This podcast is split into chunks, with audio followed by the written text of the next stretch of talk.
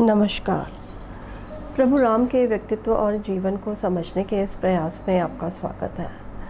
यह वार्तालाप श्रृंखला राम को जानने, समझने और मन में बसाने के लिए है।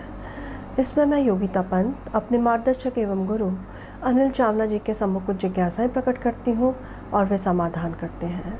आइए इस वार्तालाप का आनंद लें। अनिल जी बहुत बहुत स्वागत है आपका। नमस्कार। अनिल जी, पिछली बार आपने बताया था कि सुग्रीव ने महाबली हनुमान को आदेश दिया था कि वो अपना रूप बदल करके राम और लक्ष्मण से मिलने जाएँ और उनके आने का प्रयोजन पूछें। तो महाबली हनुमान ने क्या रूप धारण किया और कैसे उनके पास मिलने गए? बहुत सही प्रश्न पूछा है तुमने। यदि मुझे किसी से कोई काम है और मैं पहली बार मिलने जा रहा हूँ। तो कैसा रूप धारण करना चाहिए? आज के ज़माने में होगा तो आदमी बहुत अच्छे अच्छे कपड़े पहनेगा इम्प्रेस करेगा, ताकि मेरी योग्यता से, मेरी क्षमता से, मेरी वीरता से, मेरे धन दौलत से इम्प्रेस हो जाए, सोने का हार भी पहन लो पहन लो, सब इस तरह से जाएगा। लेकिन हनुमान ने ये सब नहीं किया। जो उनका साधारण रूप था वो भी बड़ा विशाल रूप था। वानर बहुत विशाल होते हैं बड़े खतरनाक होते हैं। उन्होंने मैं मैं ऐसे चला जाऊँगा तो वो तो डर जाएँगे मेरे से। तो मुझे ऐसे भी नहीं जाना। तो उन्होंने एक भिक्षु का रूप धारण किया। देखिए हनुमान जो कि सुग्रीव के मंत्री हैं उसके सबसे बड़े विश्वास पात्र हैं। वे मिलने जा रहे हैं और एक राजसिक पोशाक पहनने की जगह एक भिक्षु रूप में जा रहे हैं। जैसे भिक्षु गया है ताकि कुछ भी संभावना शत्रुता की नहीं रहे। कहीं ऐसा ना हो कि राम मेरी किसी बात पे नाराज़ हो जाए। मैं एक प्रयोजन से जा रहा हूँ। मुझे सुग्रीव ने एक प्रयोजन से भेजा है। उस प्रयोजन को सिद्ध करने के लिए सबसे अच्छा स्वरूप हनुमान को लगा कि मैं भिक्षु का रूप धारण कर लू। वहाँ पहुँचे, जहाँ ये दोनों बैठे थे और बड़ी मधुर वाणी में, जितनी मधुर वाणी कर सकते थे, उन्होंने उनका अभिवादन किया, उनका पूजन किया। पूजन करना समझिए। हम पूजन का स्वरूप समझते हैं कि अगरबत्ती लगाई और घंटी बजाई। नहीं। पूजन किसी भी तरह हो सकता है। ये अपने सम्मान को अतिशय प्रकट करना पूजन है। तो हनुमान ने राम लक्ष्मण का पूजन किया। फिर उनकी प्रशंसा की कि आप जैसे महान व्यक्ति इस जंगल में पधारे हैं। इस जंगल का भाग्योदय हो गया है। आपकी उपस्थिति से ही ये जंगल गरिमा में हो गया है, आभा में हो गया है, प्रकाश में हो गया है। आपका परिचय क्या है? मुझे देखते ही लग रहा है कि आप सत्य पराक्रमी हैं। आपका परिचय बताएँ प्रभु। आपका रूप जो है पूरी तरह राजर्षियों और देवताओं का है। हे प्रभु, आप लोग दोनों मुझे अपना परिचय दें। आप दोनों की कांति, आप दोनों की सुंदरता बहुत खूब है। कृपया अपना मुझे परिचय दें। आप दोनों की भुजाएँ इतनी विशाल हैं। आपकी शक्ति का मैं अंदाज़ा लगा सकता हूँ। आपकी भुजा तो हाथी के सूंड जैसी है। आप दोनों की दृष्टि सिंह जैसी है, हर तरफ़ देख रहे हैं आप आप लापरवाह नहीं है। ये वीरों के लक्षण हैं आप में। इतने वीर, इतने सत्पुरुष हमारे यहाँ पधारे हैं। कृपया अपना परिचय दें। आप की शक्ति का तो मैं अंदाज़ा लगा सकता हूँ, पर साथ ही साथ मैं आपके धनुष देख रहा हूँ, बाण देख रहा हूँ। ये तो किसी भी शत्रु को समाप्त करने के लिए पर्याप्त है। हम तो इनको देख के डर रहे हैं आपके बाण और इनको। यहाँ जंगल में भय व्याप्त हो गया है। कृपया मुझे आपका परिचय दें। बार बार वो उनकी तारीफ़ किए जाए और बार बार पूछें कि अपना परिचय दें। और फिर कहे कि आपसे मैं बार बार आपसे परिचय मांग रहा हूँ। और आप एक राजा की तरह, एक गुणवान व्यक्ति की तरह मौन धारण किए हो। ये मुझे समझ में नहीं आ रहा है कृपया अपना परिचय दें। मैं आपको पहले अपना परिचय दे देता हूँ कि यहाँ पर एक बहुत श्रेष्ठ वानर है जो। पहले राजा थे। उनका नाम है सुग्रीव। वो हम सब वानरों के राजा हैं जाति से वानर हैं और उनको उनके भाई वाली ने घर से निकाल दिया है। इसलिए अब इधर उधर भटकते फिर रहे हैं। मैं उन्हीं का सेवक हूँ। उन्हीं का सचिव मान लीजिए। और उन्हीं के आदेश से यहाँ आया हूँ। मेरा परिचय भी ले लीजिए कि मैं पवन का पुत्र हूँ। और पवन का पुत्र होने के कारण मेरे को ये क्षमता मिली है कि मैं कहीं भी आ जा सकता हूँ, क्योंकि पवन की ये प्रकृति होती है। पवन कहीं भी आ सकती है। कोई दरवाज़ा पवन को नहीं रोक सकता। तो हनुमान ने कहा, मुझे ये क्षमता प्राप्त है। और मैं रूप बदल सकता हूँ। कोई भी रूप धारण कर सकता हूँ। ये जिस रूप में मैं आपके पास आया हूँ ये मेरा स्वाभाविक रूप नहीं है। केवल वानर श्रेष्ठ सुग्रीव ने मुझे आज, आदेश दिया और आपसे मिलने आना था तो मैं ये रूप धारण करके आया हूँ। अब आप मुझे अपना परिचय अवश्य दें क्योंकि मैंने आपको अपना भी दे दिया अपने राजा का भी दे दिया। सब दे दिया तो कृपया अपना परिचय दें। जी तो हनुमान जी की ये सारी बातें सुनने के बाद फिर राम जी ने अपना क्या कहा उनसे अब राम अत्यंत प्रसन्न हो गए। विवाह आए क्यों थे? सुग्रीव से मिलने। और यहाँ स्वयं सुग्रीव ने अपना दूत उनके पास भेज दिया। अब देखिए दूत ने अपना काम ढंग से किया। उसने जैसे जैसे करना चाहिए था, किसी से संबंध जोड़ने के लिए उसकी प्रशंसा करना आवश्यक होता है। आप कभी किसी से संबंध जोड़ने जाएँ तो पहले उसकी प्रशंसा करें। ये मत करो कि जिससे अपन रिश्ता करने गए तो तेरी साड़ी अच्छी नहीं लग रही। क्या बात है? प्रेस नहीं कराई क्या आज? कई महिलाएँ ऐसा करती हैं। गई तो है अपनी लड़की का संबंध करने। लेकिन अपने होने वाली समधिन की साड़ी में खोट निकाल आई पहले। तो संबंध नहीं होगा। होने वाला संबंध नहीं होगा।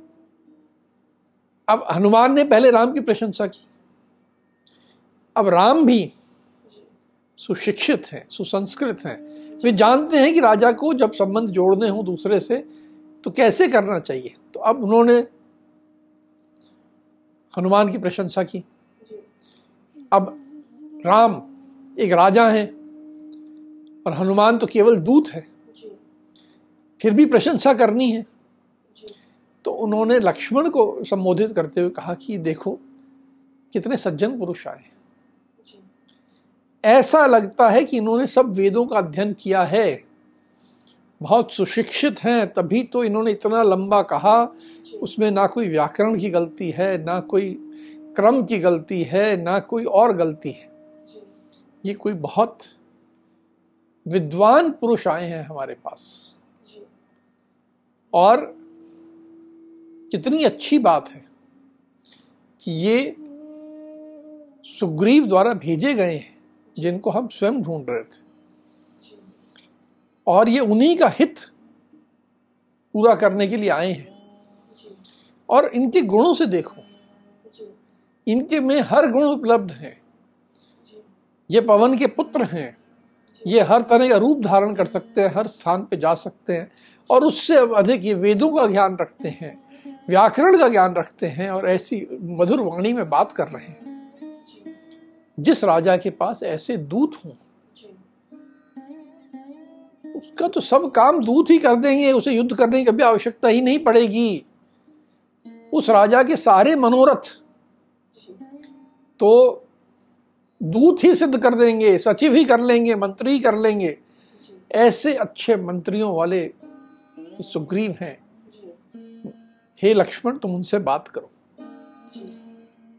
और इन्हें बताओ। आप देखिए राजा ने डायरेक्ट बात नहीं की। क्योंकि वो एक प्रोटोकॉल का उल्लंघन होता। लेकिन बात भी की। हाँ दूत के माध्यम से। सम लक्ष्मण के माध्यम से। राजा यानी राम ने राम ने हाँ। तारीफ़ करी हनुमान की हाँ। और संबोधित किसको किया? लक्ष्मण लक्ष्मण को। तो प्रोटोकॉल का उल्लंघन नहीं किया। जी। प्रोटोकॉल बिल्कुल नियमित पालन हुआ है। जी। और पूरी बात उन्होंने प्रशंसा भी कर दी जिससे कि मधुरता आ जाए जी। और संबंध जोड़ने में सरलता हो। जी।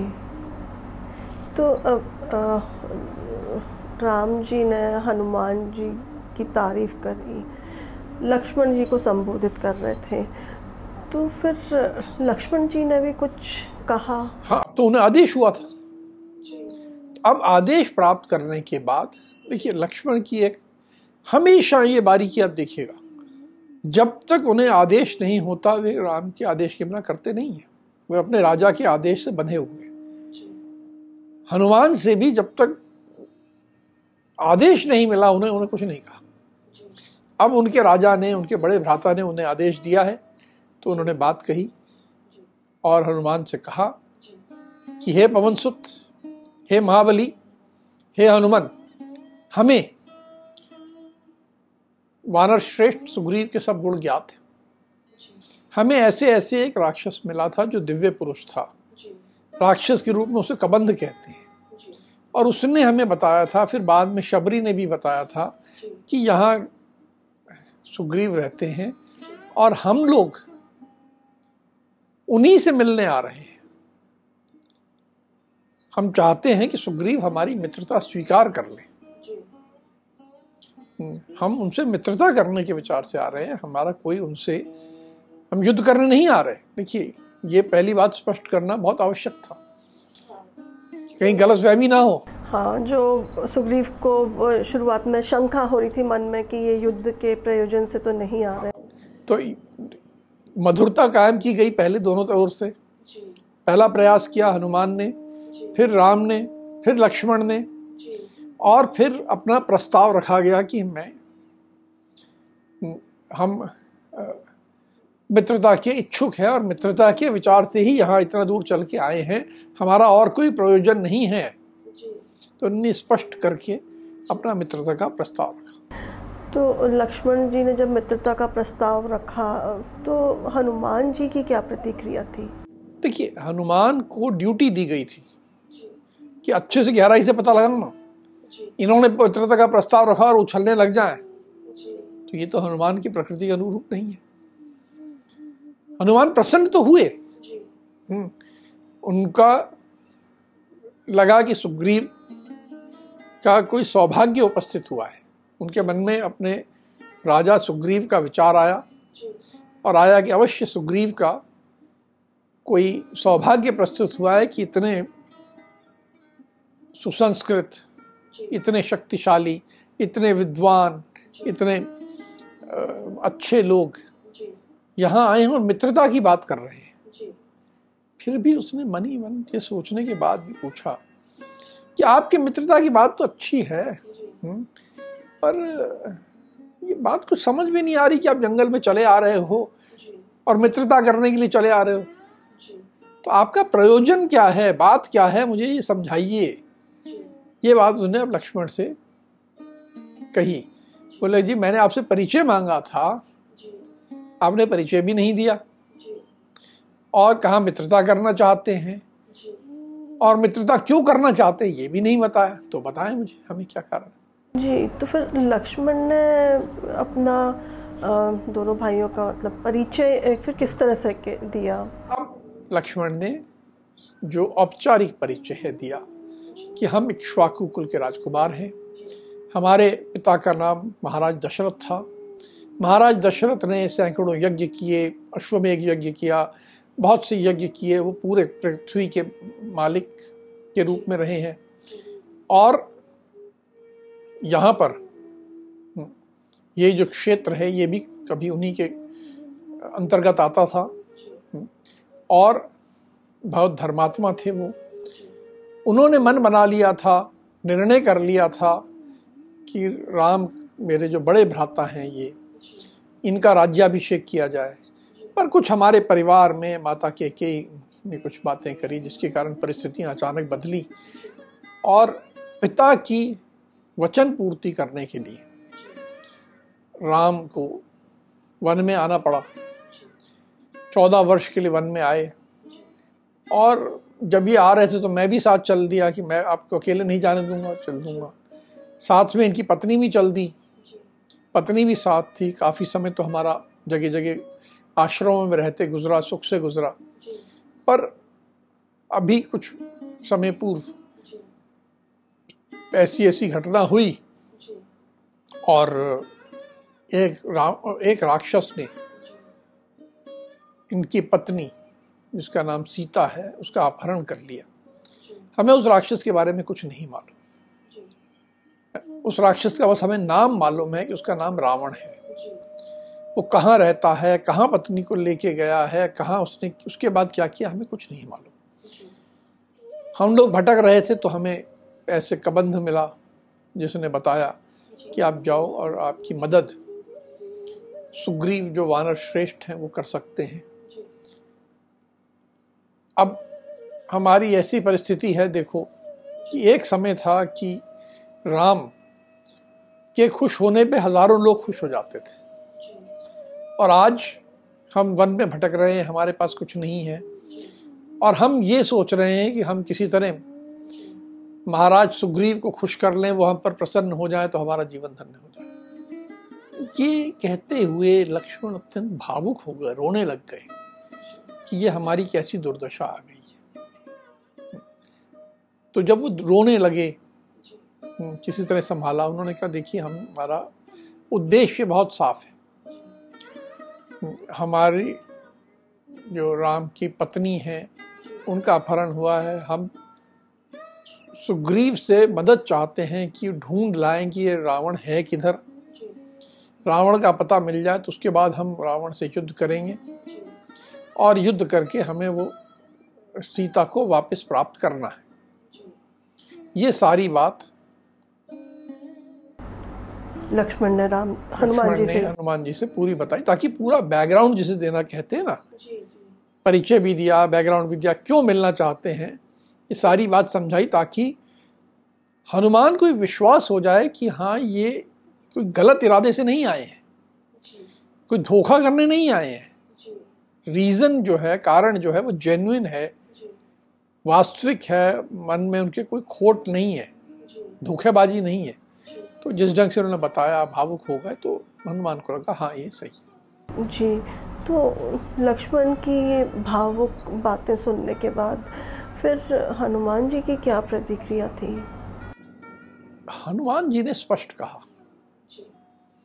देखिए हनुमान जी की एक बात हमेशा बहुत स्पष्ट रहती है कि वो बहुत स्पष्टवादी स्पष्ट कहते हैं कि सुग्रीव को आप जैसे बुद्धिमान क्रोध पर विजय पा लिया जिन लोगों ने। जितेंद्रिय हैं शक्तिशाली हैं धनुर्वधर हैं ऐसे लोगों की बहुत आवश्यकता है। ये देखिए ये जो बात हनुमान अपने राजा के बारे में कह रहे हैं।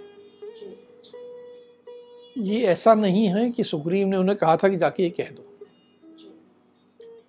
लगभग हर राजा को, कोई भी एक संगठन का हेड हो, चाहे एक ऑर्गेनाइजेशन का हेड हो, चाहे कंपनी का हेड हो, उसको ऐसे लोगों की आवश्यकता रहती ही है। ऐसे लोग जो कि अपनी भावनाओं पर नियंत्रण रख सकें, जो क्षमतावान हो, जो योग्य हो ऐसे लोग, चाहे आपके कर्मचारी के रूप में हों, चाहे मित्र के रूप में वो शक्तिशाली बनाते हैं। तो हनुमान ने तुरंत निर्णय किया कि हाँ ये ऐसे लोगों की मेरे राजा को आवश्यकता होगी। और इसलिए उन्होंने आगे बात बढ़ाई और कहा कि ये तो सुग्रीव का सौभाग्य है। कि आप जैसा व्यक्ति स्वयं उन्हें ढूंढते हुए मित्रता करने चला आ रहा ये तो उनका सौभाग्य है। और उनकी, आप भी जानते हैं, वाली से उनकी शत्रुता हो गई है। वे भटक रहे हैं। तो उनकी क्षमताएँ कुछ कम हो गई हैं। लेकिन मैं आपको ये आश्वासन देता हूँ कि सुग्रीव और हम सब मिलके देखिए कहना महत्वपूर्ण है। हम सब मिलके सीता को, यानी राम की पत्नी सीता को ढूँढने का पूरा प्रयास करेंगे। और यदि आप लोगों की अभी सहमति हो तो हम लोग वानर श्रेष्ठ सुग्रीव से मिलने चले। जी तो हनुमान जी ने ये जो निमंत्रण दिया राम और लक्ष्मण को सुग्रीव से मिलने के लिए। तो फिर लक्ष्मण ने क्या कहा? दोनों भाई अत्यंत प्रसन्न हो गए यही चाहते थे। वे तो चले आ रहे थे कितनी दूर से। सुग्रीव से मिलने और यहाँ एक व्यक्ति है जो उन्हें ले जाने की बात कर रहा है। अब भटकना नहीं पड़ेगा। अब तो हम सहज भाव से पहुँच जाएँगे। तो खुश हो गए। उन्होंने कहा हाँ बिल्कुल चले। ये तो अत्यंत प्रसन्न हो गए कि चला जाए। जी अब मन की, उनकी इच्छा। मन की इच्छा पूरी हो गई, वही कर, ढूंढते हुए आए थे, बहुत देर से आए थे। और यहाँ एक व्यक्ति है जो कह रहा है कि चलिए सुग्रीव से मिलने चले। उन्होंने कहा, बिल्कुल चले। तो हनुमान ने कहा देखिए, वैसे तो हम पैदल चल सकते हैं, लेकिन हमें जाना है मलय पर्वत पे, जो ऋष्यमुख श्रृंखला का एक शिखर है। और कुछ दूरी भी है यहाँ से और पैदल में समय लगेगा।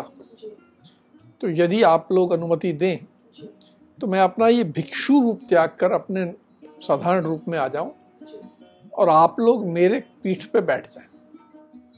यानी जो हनुमान का हम एक रूप देखते हैं कि उन्होंने कहा दोनों भाइयों को मैं अपनी पीठ पे बिठाऊँगा। ओरिजिनल स्वरूप। हाँ और बिठा के और फिर मैं वायु मार्ग से आपको ले जाऊँगा। मैं तो पवन मार्ग से चलना जानता हूँ। तो अब सात दिन तक अपन चलते रहें। उससे अच्छा है कि मैं अभी आपको तात्कालिक रूप से ले जाता हूँ। राम और लक्ष्मण ने कहा बहुत अच्छी बात है। तो वो लेके जहाँ सुग्रीव रुके थे वहाँ हनुमान राम और लक्ष्मण को अपनी पीठ पे बिठा के पवन मार्ग से लेके वहाँ पहुँचे। जी। वहाँ पहुँचने के बाद हनुमान जी ने राम और लक्ष्मण का किस तरह से परिचय दिया? देखिए हनुमान जी ने राम लक्ष्मण को एक तरफ़ अलग बिठा दिया और गए सुग्रीव, जो कि उनके राजा थे उनसे बात की। पूरा विवरण दिया कि कैसे कैसे हुआ, कैसे ये राजकुमार हैं। और ये क्यों आए सुग्रीव ने यह भी पूछा कि तुम ये जो कह रहे हो इतनी सारी कहानी तुमने मुझे बता दी तुम्हें विश्वास कैसे कि ये सही है? कहीं ऐसा तो नहीं धोखा है कुछ? कोई झूठ बोला? तो नहीं। बोलने की शैली से जिस तरह से ये खुल के बात कर रहे हैं हर जानकारी दे रहे हैं हर्षित होके बात कर रहे हैं। तो ये झूठ बोलने वाले लोग नहीं। अब ये देखिए एक बहुत और सिद्धांत उभर के आता है। कई लोगों को मैंने देखा है वो हर बात पे झूठ बोलते हैं। अगर आप उनसे पूछ लो आपका नाम क्या है? बोले जी स्कूल का अलग है घर का अलग है बिज़नेस में अलग है आप छोड़ो ना क्या ना करना नाम से? मतलब साधारण सी बात में वो उनका उत्तर जो है गोल मटोल होगा। हम्म, बोलो कहाँ जा रहे हो? अभी सोचा नहीं है। मैं आपको कहीं लिफ्ट दे सकता हूँ? आपको छोड़ दूँ वहाँ तक? पता नहीं। सोचता हूँ, बताता हूँ। मतलब वो खुल के बात नहीं करते। ऐसा एक भ्रम का संसार रचते हैं। उस भ्रम के संसार में कोई उन पर विश्वास नहीं करता। हनुमान ने सुग्रीव को कहा कि ये लोग इस तरह से बात नहीं करते। जो लोग भ्रम का संसार रचते हैं, जो लोग झूठ बोलते हैं, वो पकड़ में आ जाते हैं। ये सच बोल रहे हैं। और ये आपके पास मिलने आए हैं, ये आपका बहुत बड़ा सौभाग्य है। और ये सौभाग्य इसलिए है क्योंकि आपको मदद चाहिए कि वाली को परास्त कर सको। और ये ये कर सकते हैं। इसलिए जाइए, इनसे मित्रता कर लीजिए। ये अब सुग्रीव को हनुमान जी ने सारी एक तरह से ब्रीफिंग दे दे दी थी। तो अब सुग्रीव मिलने गए होंगे राम और लक्ष्मण से। तो किस तरह से मिले? जैसे आ, देखा आया कि स्वागत करते हैं। तो किस तरह से स्वागत किया उन परिस्थितियाँ समझिए कि सुग्रीव वैसे तो राजा थे पर इस समय राजा के रूप में नहीं थे। राम भी राजकुमार थे राज्याभिषेक हो रहा था अभी राजा नहीं थे। वन था। केवल भावनाएँ थी दोनों ओर से। स्वागत करने के लिए जो वस्तुएँ चाहिए होती हैं वो नहीं थी। फिर भी सुग्रीव ने जो फल फूल एकत्र कर सकते थे उनसे उनका स्वागत किया। जाके उनके हाथ पकड़े और कहा कि मुझे वीर हनुमान ने बताया है कि आप मुझसे मित्रता करना चाहते हैं। आप मनुष्य हैं और हम वानर हैं। साधारणतः मनुष्यों और वानरों में मित्रता नहीं होती। देखिए, पूरी रामायण में कहीं जाति व्यवस्था कभी नहीं है। केवल एक जगह आई है जाति व्यवस्था। और वो है कि सुग्रीव हनुमान और उनके सारे साथी वानर हैं और ये लोग मनुष्य हैं। तो जाति व्यवस्था अगर कहीं है तो बस इतनी है। तो योनि का फ़र्क कह सकते हैं कि एक मनुष्य योनि में है और एक वानर बिल्कुल ठीक कहा तुमने कि मनुष्यों में कोई जाति व्यवस्था नहीं है। नहीं है हाँ। जो जाति व्यवस्था है मनुष्य है और वानर है। वानर, लेकिन उसमें भी छुआछूत नहीं है। सुग्रीव जा रहे हैं राम के हाथ पकड़ रहे हैं। कोई अछूत नहीं है सुग्रीव। और राम भी उन्हें गले लगा रहे हैं। और कह रहे हैं कि मैं तो मित्रता करना चाहता हूँ। ये मन में आप विचार क्यों ला रहे हो कि आप वानर हो और मैं मनुष्य हूँ? ऐसा विचार मत लाओ। मैं तो आपसे पक्की मित्रता करना चाहता हूँ और आपको विश्वास दिलाना चाहता हूँ कि मैं जो मित्रता करूँगा वह सदा निभाऊँगा। केवल तात्कालिक लाभ के लिए कर लिया और बाद में हो गया ऐसा नहीं है। राम ने भी आश्वस्त किया उन्होंने भी किया। और जब ये सब बात चल रही थी तो हनुमान ने बाकी वानरों की मदद से कुछ लकड़ियाँ इकट्ठी की उनमें अग्नि प्रज्वलित कर ली। और उसके बाद अग्नि को साक्षी मानकर अग्नि के जैसे विवाह में तीन फेरे लेते हैं। वैसे फेरे लेते हुए राम और सुग्रीव मित्रता के बंधन में बंध गए। यहाँ मैं कुछ समझाना चाहूँगा। हिंदू धर्म में अग्नि को देवताओं का मुख माना गया है। अग्नि को साक्षी रखने का अर्थ यह है कि देवताओं को साक्षी रखना। कि हम देवताओं को साक्षी रख के एक बंधन कर रहे हैं। विवाह में भी अग्नि को साक्षी रखा जाता है। और पहले एक प्रकरण में हमने बात की थी जब राम और सीता का विवाह हुआ तो अग्नि को साक्षी रखकर तीन फेरे लिए गए। हम्म, उन तीन फेरों में एक बंधन धर्म का दूसरा अर्थ का तीसरा काम का। ठीक उसी प्रकार आप भी राम और सुग्रीव ने अग्नि को साक्षी रखकर ये फेरे लिए और एक दूसरे को आश्वासन दिया कि हम ये दोस्ती कभी नहीं तोड़ेंगे। तो जब ये अग्नि को साक्षी मान करके फेरे ले रहे थे तो उन राम और सुग्रीव के बीच में कुछ बातचीत हुई होगी? हाँ देखिए फेरे ले लिए बैठ गए। अब तो मित्र बन गए। अब नेगोशिएशन नहीं है कि मुझे ये दोगे कि ये दोगे। अब दोनों अपना सुख दुख बांट रहे हैं। और उस समय सुग्रीव ने पहले प्रारंभ किया कि मेरे साथ ऐसा ऐसा हुआ है मेरे भाई ने मेरे पर ये किया है। मेरा बड़ा भाई जो है उसी ने मुझे घर से निकाल दिया है। मेरे जो पत्नियाँ थी उन पर भी कब्जा कर लिया है। मेरी पत्नी आप उसकी पत्नियाँ हैं मेरे पास रहने को घर भी नहीं है। तो ऐसा बहुत गलत किया है। मैं चाहता हूँ कि एक मित्र होने के नाते आप मेरी मदद करें। तो राम ने कहा अवश्य। मित्र की मदद करना तो मित्र का कर्तव्य है। मैं अवश्य मदद करूँगा तुम्हारी। तो उसने कहा कि मैं चाहता हूँ कि बस आप ऐसा कर दें कि आ, आगे से कभी भी वाली मुझे तंग ना करे। कोई कष्ट ना दे पाए।